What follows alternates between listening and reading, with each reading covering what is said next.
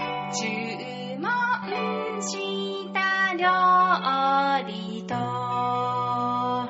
あの映画、この映画味わうのは見れ。ファミレス映画館をお聞きの皆さん、こんにち は。漫画家の吉泉智彦です。はい、北朝鮮佐藤祐一でございます。どうも、みなるです。 これは、そういうわけで、いやいや、ちょっと、今日はねもうちょっと、もうちょっと特別感出してください。これ、空気が普通すぎて。ああ、どう、南さん、初めましてなんですかそう、めましてああねいやいや北書店に足を踏み入れたことがなかった。いやいや、だって、ね、それそうでしょ。あんまりこ あのバンダイ橋越えるってことそうそうそう、今話聞いてると、熟度エリアとか、なんか、とっくの昔にこっちはしょ、ちょ二人としょっちゅうやりとりしてるから、あの、勝手に知り合いみたいな気持ちになったけど、九そ州のう、二人が今日、さっき初めて会ったってことでに。もね、僕は驚愕ほら、たまに聞いてたから、ファミレスええ本編も聞いてるし、ええ南さんの声よくね、そもそもうん僕が後から入った から、いろいろまあ勉強してた時に、まあ南さんって人と普段やってんだっていうのは、だから、初めて会った気がしないわけよ。ああ声はよ本当によく聞いまあてた、か みら。なみくんは佐藤さんのなんか全く聞いたことないでしょうね。古畑任三郎は聞いてましたいや、一番できなくいて。や俺が一番文句言ってたや つ。自分こっち方面に来たのあ、はそ多う。分じゃああれ参加してもらえばよかったね何。古畑の時。あ本当だね。古畑も結構そう見てたんで、う言いたいなっていう話うもいっぱいあん。っいてや、そりゃそうだ、そりゃそうだ。ねえでうんさこっちがこっち側に来たのって俺、ん日雇いでそこの、うんえっとホテルに山内圭介賞のはいなんかステージ設置に、やってたやってた朝5時から行ったっていうのあ、がそれお仕事してんのね。いや、もうそれも4年前日雇いでやってたぐらいなんで、あそうなのね今はね、会社員だもんね。会社、あまあ飲食、あバイバイトだ。いや、バイトではないです、ああ一応社員なんですけうど、んうん。一応ちょっと料、あの飲食を3年前ぐらいから、今年、10今年じゃない、来年の10月ぐらいで丸3年で4年目入るんで、へえ頑張ればあれですよ、調理師免許おとお、すごいじゃん。あ、か、そういう、そういうの働きながら取れるもんなんそれは。おー3年働くとそういったのが、なんか一応学校に通うっていうやつの免除になってうん、受けることがでえ、きる前っていキうューピットでフライ上げてたけど、あの時は取れないのああいうのは飲食とはまたあ、違そうなんって、だ。そうか、俺ね、電気工事士の資格欲しいなーってすっごい思ってんだよ ね。 ああ、そうなんだ。なんかね、自宅それ、それの、な んで自宅に太陽光発電の設備を DIY でつけたいなって思って。ああ、いいっすね。そう、んそれできたら、アンテナも自分でつけられるし、うんもう何でも自分でできるようになるんですよ。だから、身の回りにいそうじゃないなんかでもそれ。うんでもき自る分でやらないと、ほら、うんやっぱ、なんか何らかうんうのん謝礼が必要じゃないですか。 まあ、それはそう、謝礼が必要ですね。ええ新潟で、まあ、妹がつけって言ってたんですけれど、うんあんまりこういう天気が安定しないところだと、うんそうソーラーパネルってどうなんだろいうっや、て夏場のエアコン代だあよ。ーでもそれだったらなんかソーラーパネルとあと蓄電池みたういんなそんう、で、蓄電池も込みで、なんか22万ぐらいで、なんか調べてたらしょっちゅう広告が出るようになって さ、22万だったら、2、3年でペイって元が取れんじゃないか って。そんな高くない。なるほど。ええ、でも工事費がかかると多分10万とかかかるでしょそれをね、自分でやりたいんです。なるほどね。ええうんあの太陽パそうネいうことルだそうさっき言ってた日雇いのやつで、うんなんかあの畑を全部そのソーラーパネルに変えるっていうやつやって、うん炎天下の中、ん400枚ぐらいそのパネル、うん俺は何の罪を受けたんだろうと思いながうらんはめたことはありますけピれラどもミ。ッドを作る。もうほんとそんな感じです奴隷みたいな。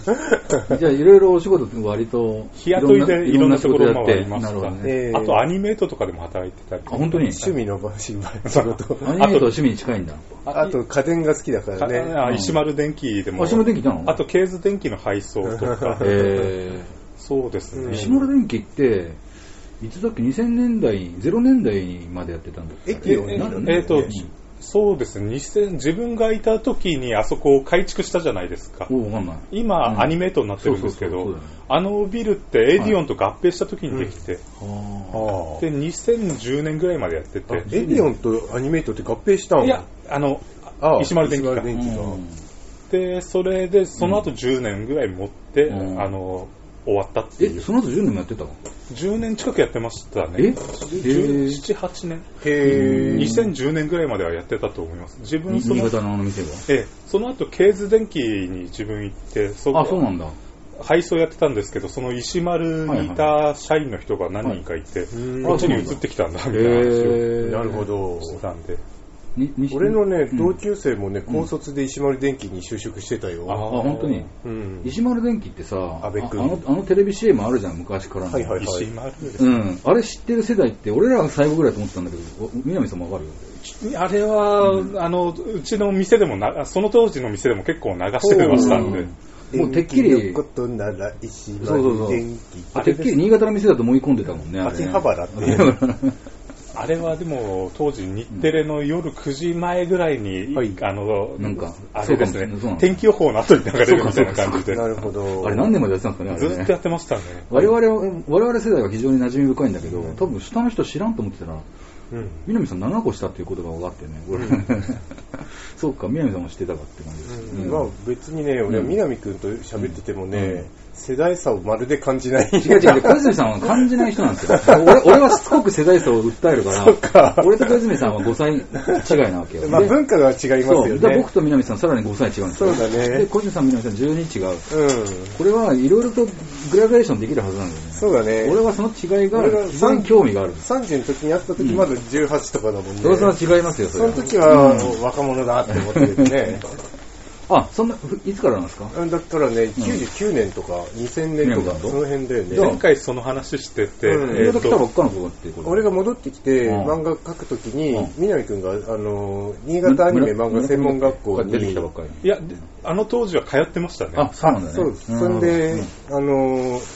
誰か手伝う、アシスタントを、あの、紹介してもらえませんかって言ったら、はい何人も来てね、10人ぐらい来たんだよね。うんあーなんか勉強になるから、ただでいいんでやってくれって言って、10人も来られたそそれは小泉さんが募集したってことうん、そう、あの、アニメ漫画専門学校うんにうん、あの、問い合わせたあ、ら、すごいね。小泉さんはさ、ほら、一人で、うん、まあ、家の、家の事情で、まあ、帰ってきたわけじゃない。そうそうそうそうまあねで、そういうのは全部一人でやってたわけでしょ。そうです。すごいよね、そういう。でもね、10人来られると、それを采配だけでこっち何も仕事できなくな る。で、みんな何も口聞かなくて、南くんだけがペラペラペラペラしゃべるあ、そうなんだ。あと、伊集院さんのラジオその時あそう持だってきねて、うんなんか、あれ、そこで聞いたっていう記憶がありますね。うんうんうんそう。それでうね、ん。なんなんでみんな喋らんかったんだろうねいや、みんなそうそうそういいうう。内向的な人が多かったうん、コミュ障ばっかだったんだコよミね。ュ障ばっかりで、うんあれですね、特に俺はうんうん、いまだに、いまだにっていうか、あの、連絡先も知らないん で、その後仲良くもならなかったえで、す何、。小泉さんと違う違う。あ、アそニの、メ漫そ画の、それ専らの門人学た校ち。の同級うん生。。もう多分20年ぐらいで3人ぐらいはか会いまあの、うんたまたま会いましたけれど、うんまあなんか同窓会をやってんだかやってないんだかよ,、うんよくやわかんないんでしょやんないですか何だがって、お互いみんな仲良くなさそうだったもん。女子は仲良かったあ、ですそねうかみ。皆さん何を目的としてるの漫画家。そそその中から、ま、漫画家ってのはなった人って実え際にはっどうと、なあの、の時にアシスタントに来た一人が土山茂さんっていうあの、あ、極道飯。極道飯のあのアシスタントに行ってあそうな心の折れて帰ってきたとかあそうなんあなるほどアシスタントっていう道もあるあるのか、まあ、普通普通かそれもあプのプロへのプロへのって第い一歩みたなう、とこがあるのか完全に給料を出すんで、あのええそういうあの上手い人いないかっていうので来たんですよなる。ほど俺に欠けてるパズルのピースはそれですよ。アシスタントに全然行ってないっていう。あ小泉さんで言ってないのね 行ってたらもうちょっと出世できてたんじゃないかって。えそれって漫画家サイドから、うん。なんつうのそういうアニメ専門学校的なものに求人みたいなのが行く行くもんなのなんかは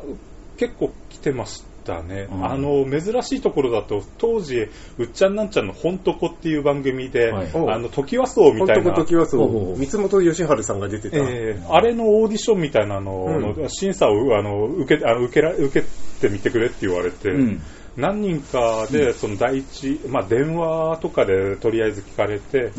でどんな漫画を読んでるのって言ったら、メジャーの漫画じゃなかったんで、あんまりピンとこないなっていう感じを、うんあの相手側に言われて、それっきり電話が終わったんで、まあ、落ちたんだろうなと思って。へまあ、南くんが出てたらね、よく喋るから、いっぱい放送されたんじゃないかな。 ろくでもないことしか喋らないと思うん ですよ宮野さんもじゃあ漫画家を目指してはいたわけだそのまあ当時、でも、原稿で言ったら100枚も書いてないよ書いてないね。ですね。もう途中で心 折れちゃったんですおよ折れたのへなんか読み切り当時1本書いたっきりみたいな。ええじゃあ小泉さん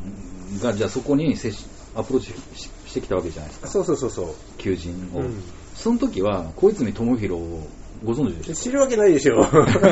そうなのうん。 99年ってもう出て出てたよねでも世世にように、まだ本は出てないですね。あ、あれ、ジンバルロックって出てあ、まジすンバルロいやジンバルロッックク出出ててるる。あ、じゃあそれそれだったら2000年以降だわ。でしたっけ99年はまだ本出してない、出してないんだうん、まだジンバルロック連載中。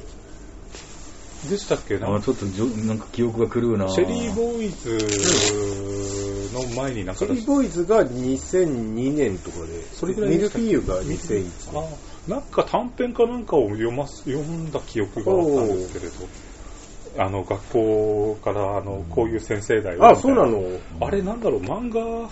雑誌を読まされたのあかなエロチックスとかかな。あーかでもあんなのね、教材で学校で生徒に見せるわけがない。俺ジャブローの店先で、はい、店員たちの店員ねジャブローって2人でやってたんだけどだべってたら風間そう、風間兄弟。そう喋ってたら店先にす座ってたんです小泉さんああ、そんでうね俺らの話題に入ってきたんですよええ。それで俺誰かもわかんないけど、適当に喋ってて、ただ小泉さん先帰ったんですよ、じゃあっつって。その時に、あの、風間兄弟が、今の人この人だよっつって、俺ジンバルロックを見た記憶が俺の中であ、ーもうちょっと、じゃあ記憶が変換されてるのかな。うわ、知ってるよ、あの人そうなんだ、みたいなのを、俺俺ははねすごい覚えてるんだけど商売、商売とか接客業をしてるの、してたので、うんその当時、うん漫画家では珍しくまるでコミュ障ではないのでそうですね。そっか。えーそうなんだ。じゃあ、あの時見たのジンバルロック何だったんだ ろう。違 うものを見たのか。うんなんでしょうね。うんあの剣道着着た少年が、はいあの屋上からロープああ、それはジンバルロック。ジンバルロックだよね。それのイメージがあ最初はあるんですよね。ジンバルロックはでも、アックスだよ、アックス。アックスなんか、アックス見たのですかね。なんかそれを見た記憶が最初だと思うんですよね。まあ、じゃあ、まあ、そろそろ首に行き ますか。 まあ、今日は首なんですけ首ど。忘れちゃった、ボロクそうなんだよ、なんかね、首、公開して2、3日後にうんもう見てるのそれで、ですねで、佐藤さんと喋ろうよっつって、うんな何しろ、たけし映画の90年代はの、いこの後、特別編でやる予定なので、それなんか首ありきでやりましょうって首ねありきでやろうっつってたんだけうんうど、んなかなか日程が合わずに、うんとうとうもう1ヶ月以上経ったよね。合わないし、あれですよね、たけしって配信ないよね。配信ないんでですすねよ、うんレンタルに行かあない。れあれはあれはやっぱりその移移行なわけでしょその、たけしサイドの移行なんでしょあとあれですよね、多分。えっと花火とか、あのうんその男を共謀につきとか、バンダイとか権利持ってて、おー今回が角川だったりとか、あバラバラなんだバラなんでえ、、そんなのってよくある話なんじゃないですかあでも、DVD としてはボックスとしてまとめることできます松け竹ど、多いよね。そうですでもね、今回東映だったっけ今回、角川あ、です。角川か。あれ、なんか知らうんないですけど、うん一昨日あの、バイオレンススコップっていうタイトルで、YouTube で、どっか違法かもしれないですけど、うんえらく綺麗な、はいあの、その男共謀にっていう流れて確かに確かに。あったかもしれない。本当、うん最高だよね。これ、うんどうやってこれ、こんな綺麗なやつ流してんだろうう元は何だろうと思って。うん。あへの、ーなんだっけな、あの、海外版のバトルロワイヤル、うん日本でもリュージョンコードあの見れたやつだったんで買ったんですけれど、うんハイビジョンで綺麗だったんですけど、はい最後にワウワウって文字が出てきて、うーん。なるほど。ワウワウで放送した放や送つしたやつを。を録画して編集して見れるようにしたんだな端っていっう。こにワウワウって書いてないやラスト、権利、ワウワウっていうのが出てうきんだって、録画したら大抵端っこに出てるて、じゃあん。それはなかったです。うん。なるほど、なるほど。だけれど、あんな綺麗な画数、DVD 以上の画数をこんな違法なやつで見れるっていうのがなんかええ。狂ってるなとまあ思って。でも、ちょっとパンフレットをね、佐藤さんが買ってきていらっしゃるから。なんとなく買ったので全然、でももう見て、割とすぐに忘れちゃったかもしれない。そっか。なんかまあでも面白かったいや、ですそうよなんね。だよね。忘れちゃったのに面白かったよね。た。ね。ちょうど今年、俺、あの、すぐそこのハードオフで、あの、ご法度を買ったんですよ。あだから、うんこれ系のやつって別に珍しくはないよなと思って、まあ同性愛。同性愛でうん歴史ものっていうのは、うんなんか、そこが新しいみたいなこと言われてますけれど、うん20年前にそっかたけしさん主演でうんあったなっていう。ねえ、あのいや、でもよくそういう表現あるよね、漫画信とか長って言えば蘭丸っていうね。で。そう、そうそうそう。そう。で、うん今回のね、蘭丸については妻がね、うん全然イメー ジと違うってすごい文句言ってた。確かに、ちょっと、もうちょっとね、もっとなんか、も新選組うのガラスの少年みたいなのじ繊細なゃねダメだみたいな、うん、それはああるね。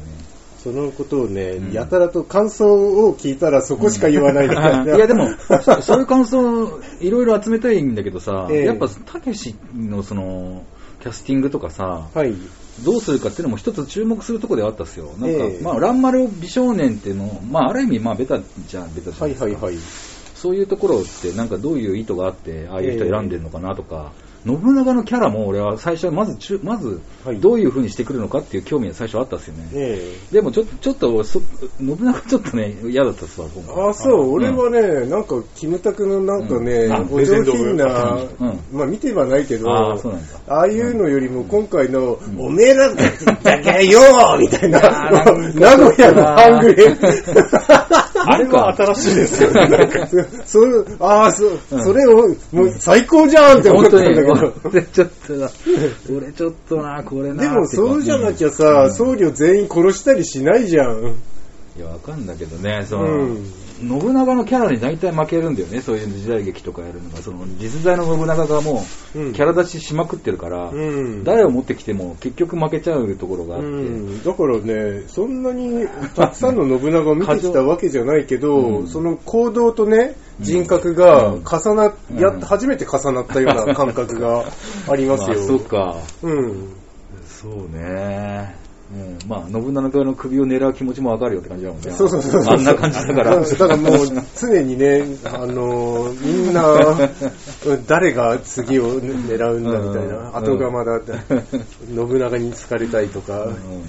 睨まれたら最悪だみたいな。オープニングで子供も一応首を切るっていうシーン、うんまあ、うん見せあ見せないですけれど、うんなんか子供がもうそうね次にいるみたいなところとか、うんうんうんうんこれはなんか、ここは新しいとま思あ、う。一族老頭皆殺しみたいな、確かにそうですねうんもうポンポンポンポン首が飛んでね、うんで、また結構リアルなんですよね、その首が。そう。だから、ぎ俺ょっねとし、ちアゃっウて。トレイジでさ、すごい気になったのが、うん首に縄つけというか、あの黒いゴミ袋でさ、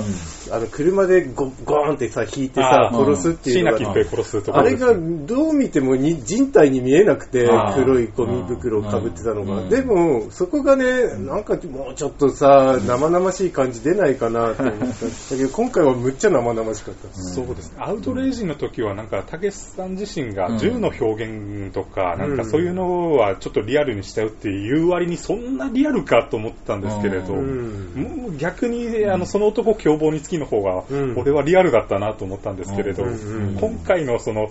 銃を剣に変えてからのリアルさっていうか、うんザトウイチでもやってたはずなのに、うん今回全然違うなってそうだね。ザトウチってアウトレイジ以前なの、 2000年頭ですね。うんそれこそ石丸電機で働いてた時に、うんあのちょうどプラズマテレビが発売されてう、んあのダンスシーンを永遠に流すっていうことをやってて、家電の歴史と映画の歴史がいや、でもリンクするんじゃな いかな、いいね。当時 DTS っていう音響が珍しくてうんおう、確かそれ売りでなんか流してた けど、そこからアウトレイジを得て、クビになったと。どっちもタップダンスが出タてップダンス。ででもなんでしょう、あの、アウトレイジが割と身近なアクションになって、うんなんか最終的に普通になっちゃったなっていうイメージがあったんですけど、うん結構首はそんなことなくて、ううん。なんか、まあ、最初のたけし映画とは違いますけれど、うんなんかこれはこれで、うんでもね、やっぱ現代じゃない、かそのね、戦国時代を、じ全くその常識が違うんだっていうのうをん徹底してやろうとしてるっていうところうがん、すごいチャレンジングで良かったです。んやって良かったっていうか、ええあの、その、時代劇としてはそっちがまともなはずなんだけど、なんかね、コンプライアンスとかで、そういうところに歯止めがかかる風潮じゃないですか。うん素晴らしいなって思う。うん。海外の人は、あの、何でしたっけ、あの、信長の、うんあの、横にいたあの、うん福山潤さんでしたっけな、なんとか潤さん、あの、黒人に見える人、うんうんうんあの表現とかどう思ったんだろうなって、うん黒いところはどこだなんて絶対に、ううんあの、言えないじゃないですか。まあでも当時だったらバンバカ言うでしょ、もっとひどいこと言うと思いますけど、あれって、そもそもどういうあれなのもともとああいう人っていたんだっけなんかいたって、なんかで見た記憶がありますよ。なんかイメージはなかったな。うん、なんかね、信長はとにかく、舶来品が好きで、そうですね。そう、んそういう家来もなんか外国人がいたみたいな。あと、あの、キリスト教を伝えたザビエルみたいな人もバンバン首切ってたじゃああ、ないそうですそう。か。かわいそうだなと思って、ー異国に来てこんな目にそう遭うって。今日ね、もう一回見てから来ようかなって思ったら、やっぱちょっと面倒くさいなって思ったけど、改めて見たくなってきた。いや、俺もずっと見たいと思ってたんだけいや、ど。もう一回見た水いんです。道橋博士さんがね、ん3回見てて、あーもうこの時点でね、うん何回見ても面白いって言ってて、へえ、サッパすごいな、弟子はすごいなって思って、うんお弟子さんは。だからね、もう一回見たいけど、まあ、もまだね、1日1回ぐらいやってるもんね。やってますね。ああ、そうっすか。でも夜なんだよね、夜俺、ちょっと出れないんですよ。最初 IMAX でもやってましたからね、うんなんか新潟で珍しいなっていう今回でもあの、俺最初全然気づかなかったのが大竹誠さんが出てたんだっていうのが気づか俺なく気てづいたうよ、んあれで利し休のとこょろ、。利休と。利休のところうんうんうんうん、あの、服部半蔵とか、あ、違ったっけ利休のとこだ利休のあの横にいた、横にいた、うんあの最後ソロリを刺して殺して、うんお互い刺して死んだっていう、キム、木村、木村、キム木村雄一木村雄村雄一一。木村雄一うんあの何でしたっけ、たけしさんが書いたその首の小説版だとあソロリは生きてるみたいな話を聞いて、あそうなんえだー俺もね、あれ結構意外だったな。あ、あ、あ、あ、そうなるんだ、みたいな。最後はあれあの話を語ってるのがソロリっていう、うんねそんな感じだもんねうん中村指導もね、素晴らしかったね。中村指導は、あれ、すごいですね。なんだっあけ農民だっけ農農民上がりで、みたいなんかうん、仲間が首取って、これでお俺と一緒に出世しようぜっつって、ズベって殺しちゃう。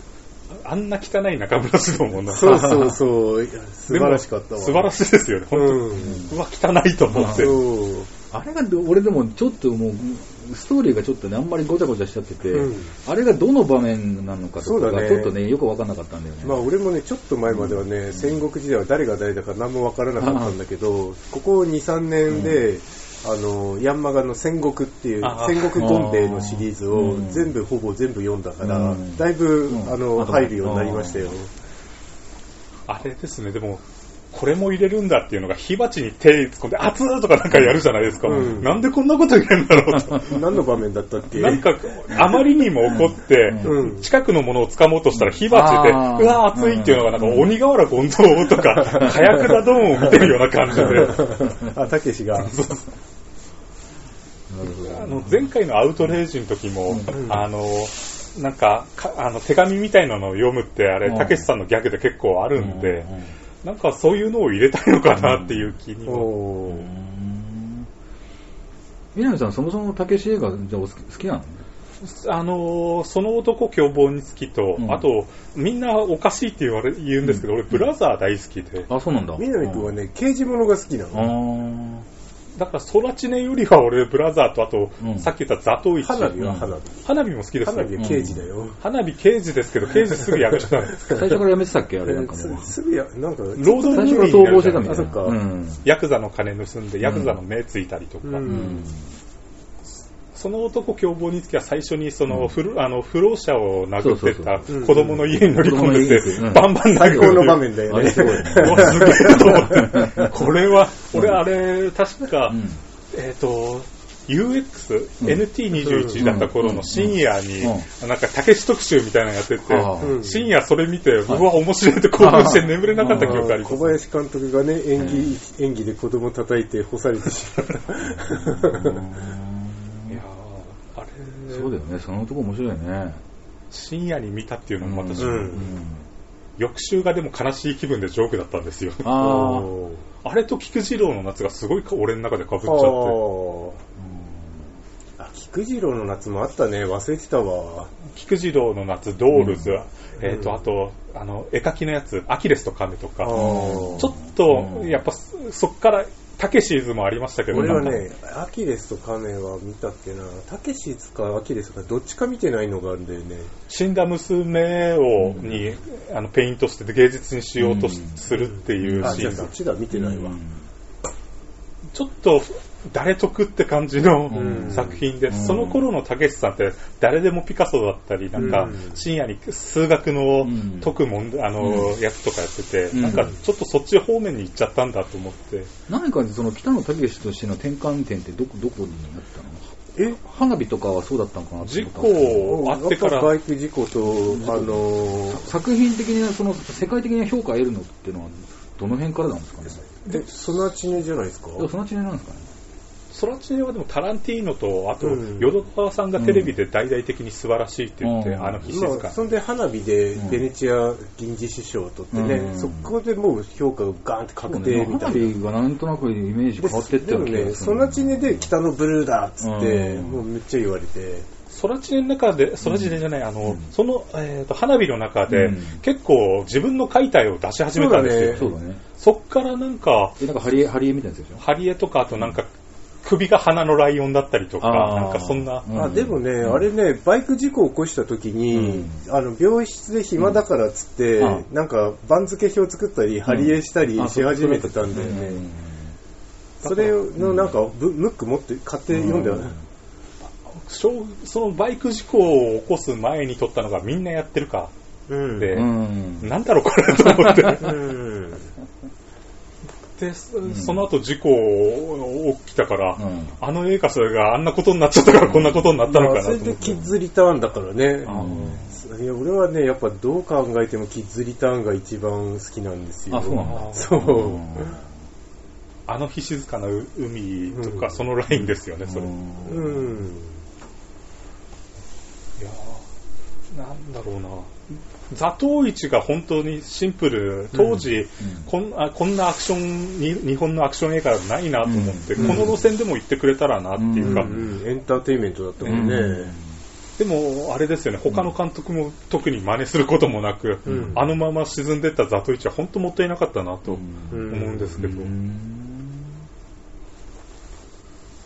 やーでも首は俺なんかあれあれなんですよ、映画じゃなくて見てる最中に最悪なことが起きて、うんおうあれですよ、うんあの本能寺の辺で燃えてるじゃないですか、うんうんその時に一個と、あの席開けた隣のじじいの携帯が鳴ったんですよ、えーそうなんだでイラッとするじゃないですか、うん俺も大人なんで、むもう言わないですけれど、うんしたらその親父が出たんですよ、はい、もしもしとか言い始めて、お前、織田信長の電話でもそんな出ねえぞと思って、思いっきり横の椅子をガーンって殴ったんですよ。うんやるね。もう俺も頭きて。頭くるうんで、映画終わった後にそのじいさんが、うんこっちに睨んでたから、あらあ俺もムカついて、うんおめえに映画見る権利ねえよ、電話切っとけって書いてあるろっつって行った行って、そのまま家帰って、あの、昼飯食って、妹に、黒崎にいる妹の家に行かなくちゃいけなかったんで、う妹の、2時間後ぐらいかな、妹の家に行こうとして、んなんか細い路地を追ってたら、うん急になんか、こあの、細か、小さい道の十字路のところに車暴走してきたんですよ、んぐーって。うんおうで、速度も落とさず、うんして、俺を、俺もちょっと引かれそうになったんで、うん危ねえと思ってグッとよ避けたらうん、何メートルか先でその車が止まって、なんか叫んでるんですよ。おう向かってきて、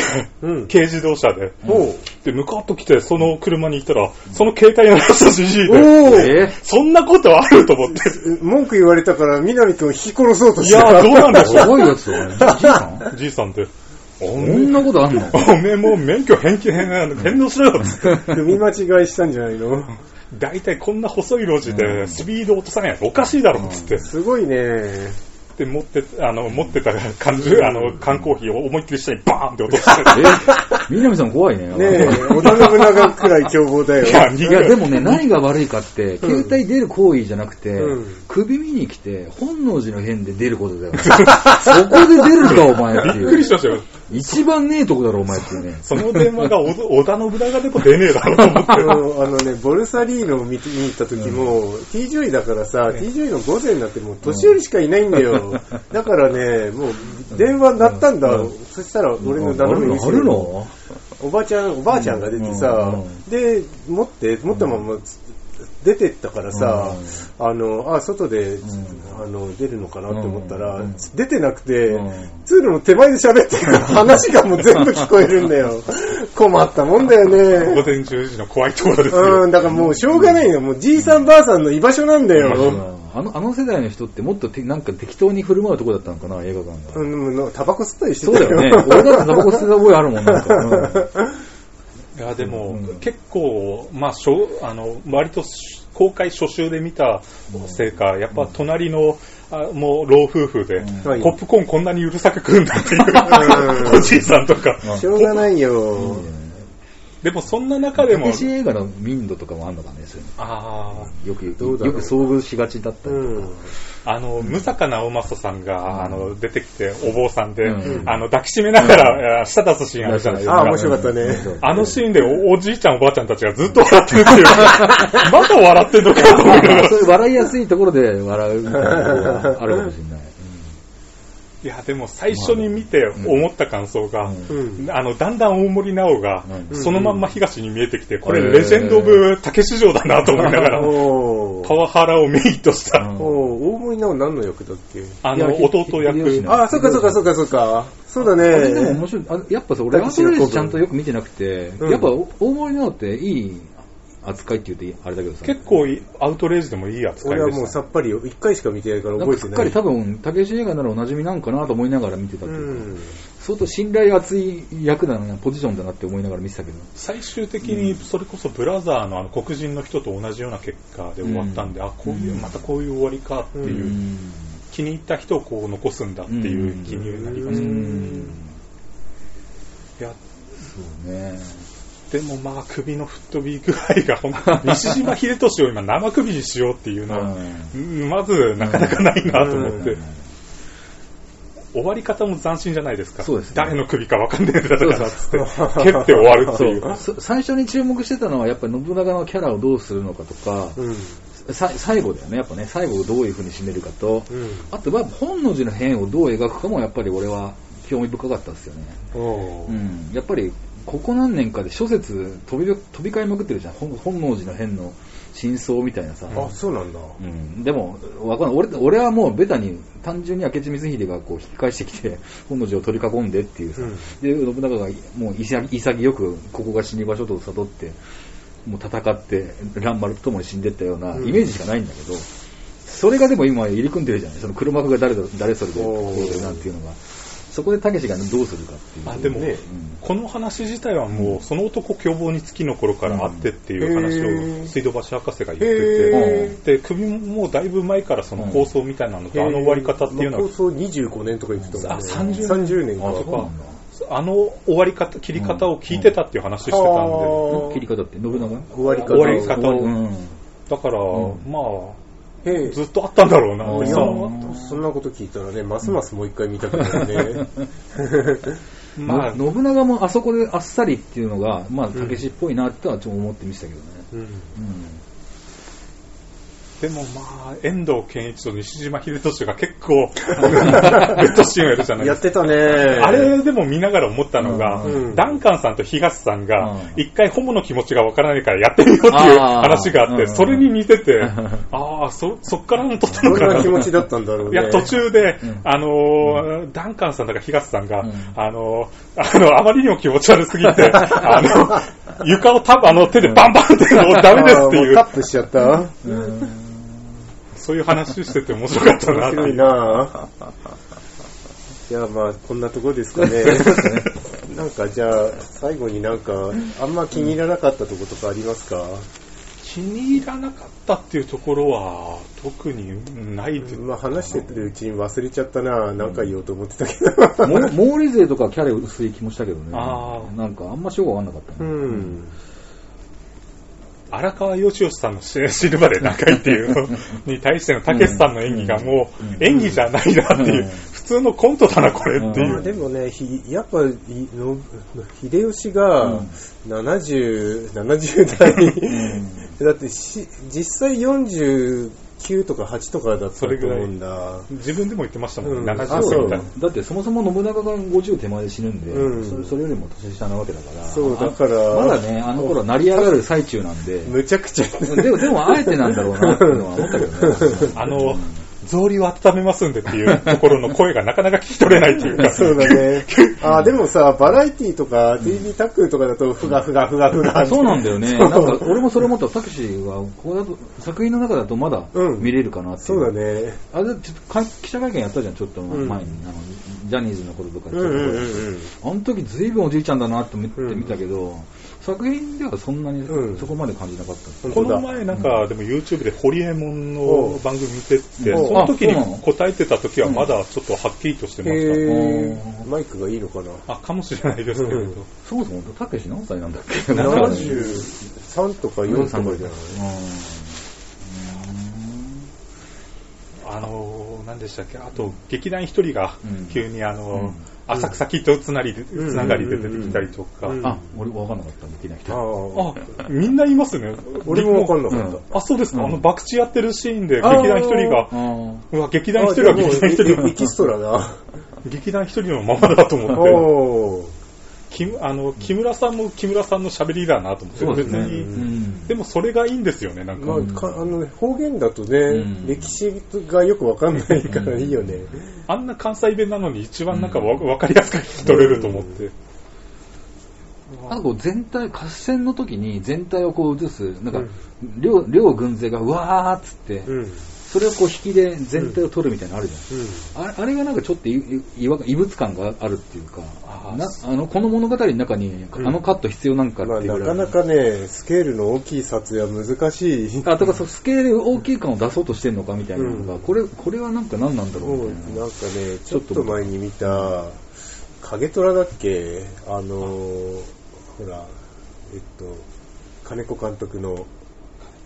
ああ、ありましたね、なんか。うん、あれもう、もう本当よ、寄ってる絵しかない。すごい地味な作品ですよそね、あれうも。、金子監督だから見に行ったけど、なんかちょっと悲しくなるようなうん予算のなさってへー感じさせられて。あの後、ナポレオン見ちゃったから。ナポレオンがすごくてそねう、まあ話はあんま面白くなかったんだそう なんですけどけど、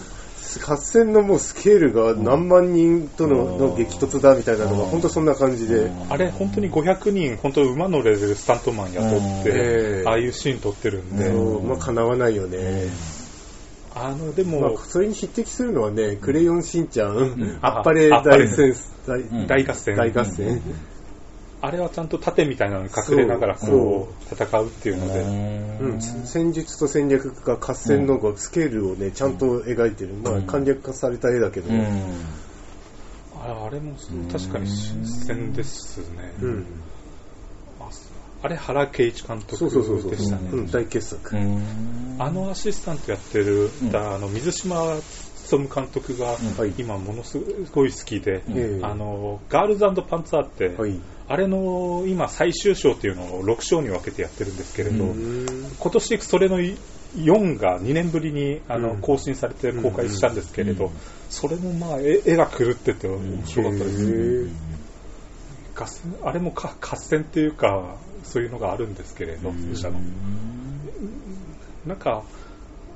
あれですね首はそんなリアリティがないっていうかそこに、うんまあ、そこにあんま興味がないし、んそこがメインじゃないっていううんーでそうだうね。んおざなりって言えばおざなりかもしれないんですけれど、さあ、そういうところで、ベスベストバイとかあるんですかあ、ベスト外は、特に毎回何にも言ってない。通常のファミレス映画館は、まあ、ベスト外稼ぎようじゃないかな。あ、本当に。うん。加瀬亮と中村慎吾、中村獅童よかったなるほなどねうんヒロインがいないもんヒね。ロインいないですなねんか、おババアしかいなかった。しかも 柴田理恵ああれもすごかったね。 もう 柴田理恵が選ばれて自分で驚 いて、でも殺し屋だったってなんか、いう。脳姫とか出てこないもんあね。出ないです本。 当だ、本当だ。遠藤健一が、あれなの、ヒロイン 的な立場っていう立場ですそうよ、だね。ね。ずっと、ミスヒデを思ってるっていうか、うん。俺とお前の関係はそんなもんだったのかよ、とか言う。ねえ。この人もし歴史上、割と知られてるのかな俺、俺知らないキャラだけどな、あはれ。い。うん。うん。でも、面白かったな、っていう。うんはい。じゃあ、そういうところで、そういうことですよね。お聞きいただきどうもありがとうございました。 あありがとうございましさよなた。らさ。たまに3人でやるのもいいもんですいいもんですね。注文した料理とあの映画、この映画、味わうの